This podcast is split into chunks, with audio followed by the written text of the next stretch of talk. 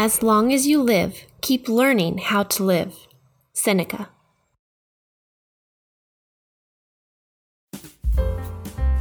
Hello, and welcome to the Elegant Balance Podcast, where we explore how to create a well balanced life full of simplicity, joy, and beauty. I'm your hostess, Dr. Kaylee Hackney, wife, working mom, and expert in the work life interface. I'm so happy you're here. Let's get started.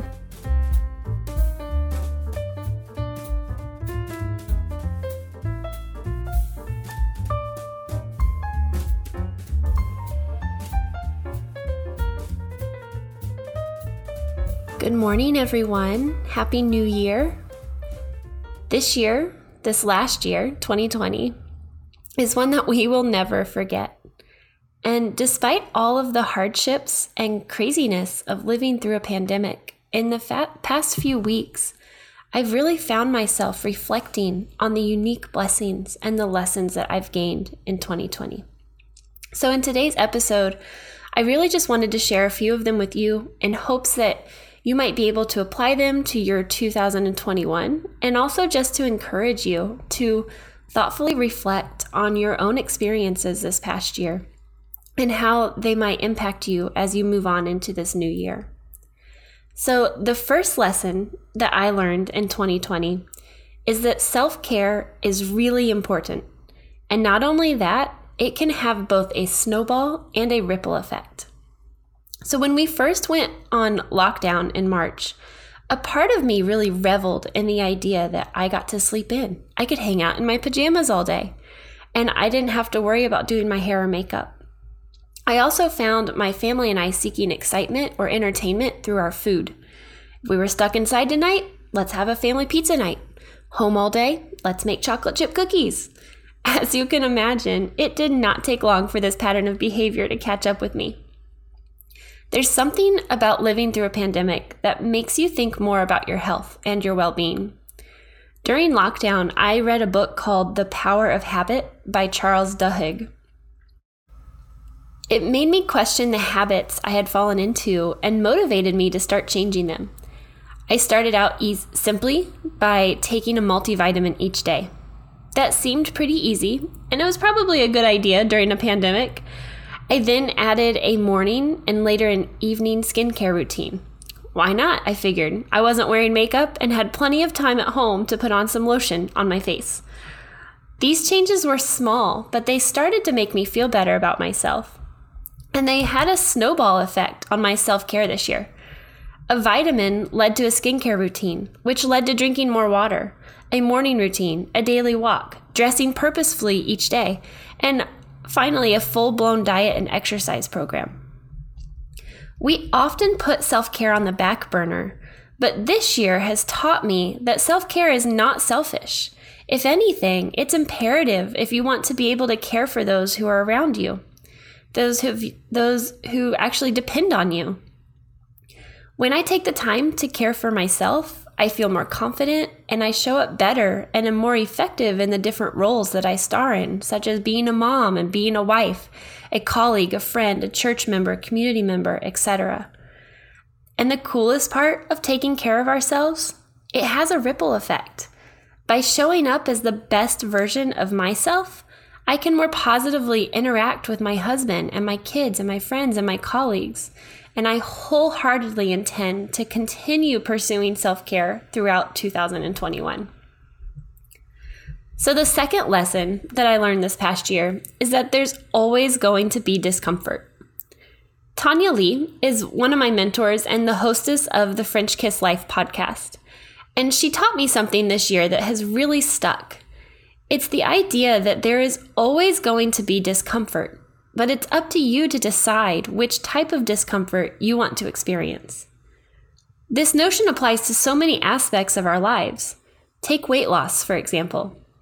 Many of us put off dieting and exercising because we don't want to deal with the discomfort of watching what we eat and putting our bodies through the physical discomfort of a workout. But if you think about it, it is equally uncomfortable and not at all enjoyable to feel frumpy in your clothes, to feel embarrassed by your body, to feel guilty about the junk food or the soda, Dr. Pepper in my case, that you just consumed. Both options are uncomfortable, but you have the freedom to choose the type of discomfort that you want to experience. This was an eye opener for me. When I examined the discomforts that I was choosing, I wasn't exactly happy with my choices. I was the one choosing to not lose the baby weight.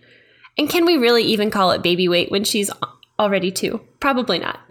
But the discomfort of investing in my health through diet and exercise seemed like a much better option when I looked at it this way. I also realized that I was choosing to not pursue my dream of creating this podcast. I have wanted to do this for the past 10 years, but my silly brain kept coming up with excuses as to why I couldn't, why I shouldn't do it. This lesson helped me realize that I was happier with the discomfort of others thinking that I was silly or judging me for putting myself out here than I was with the discomfort of not following my own dreams. This will be a lesson that I hope to carry on into 2021 and even beyond. And finally, the third lesson I wanted to share with you is that in seasons of imbalance, we're better off just embracing that imbalance and finding the good in that season. This year has been very unique in the way that it has required so many of us to juggle work and family roles. In March, we were all forced to work and attend school online. I'm a professor at a university, and my relaxing spring break was cut short by having to move everything online for my students and scrambling to get things set up for them before we jumped back into classes for the rest of the spring semester. Add in a one year old and a five year old who had to stay at home, and let's just say that it was pretty, cha- pretty chaotic. There were days, even stretches of days, where life felt completely out of balance. If I was upstairs working but could hear my kids playing outside, my heart yearned to be with them, and I felt guilty about working, even though there was so much work to do. But on the flip side, when I was watching the kids, I would feel guilty about not working, and I would question whether I was doing enough to keep up with my colleagues. Eventually, I came to realize that these thoughts were not serving me. They were just causing ugly feelings of guilt and anxiety, either way, no matter what I was doing. So I had to start training myself to be present where I was, to look for the positive in each situation. So I had to start thinking thoughts like, isn't it wonderful that I have a job, let alone one that can easily be done from home where my family and I are safe? Or thoughts like, Isn't it a beautiful gift that God has allowed me to have this time with my children? I would have missed this part of their lives if I weren't, if we weren't all forced to stay at home.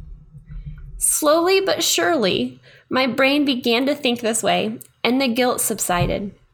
Of course, I still have my bad days, but I've learned that I can give that to God. I can reframe my thinking around what's going on and just really embrace the imbalance. I hope today's episode is encouraging for you. I know that this year was definitely not what we had in mind this time last year, but it has been an opportunity for growth and for learning. If one of your goals for 2021 is a better work life balance, I really want to encourage you to check out my Elegant Balance workbook. I created it specifically to help women like you to reflect on their current work life balance and intentionally design and pursue their ideal, elegantly balanced life. You can access it at kayleehackney.com forward slash elegant balance workbook, and I'll also leave the link in the show notes. I hope that you all have a beautiful, joy filled week and happy, happy new year.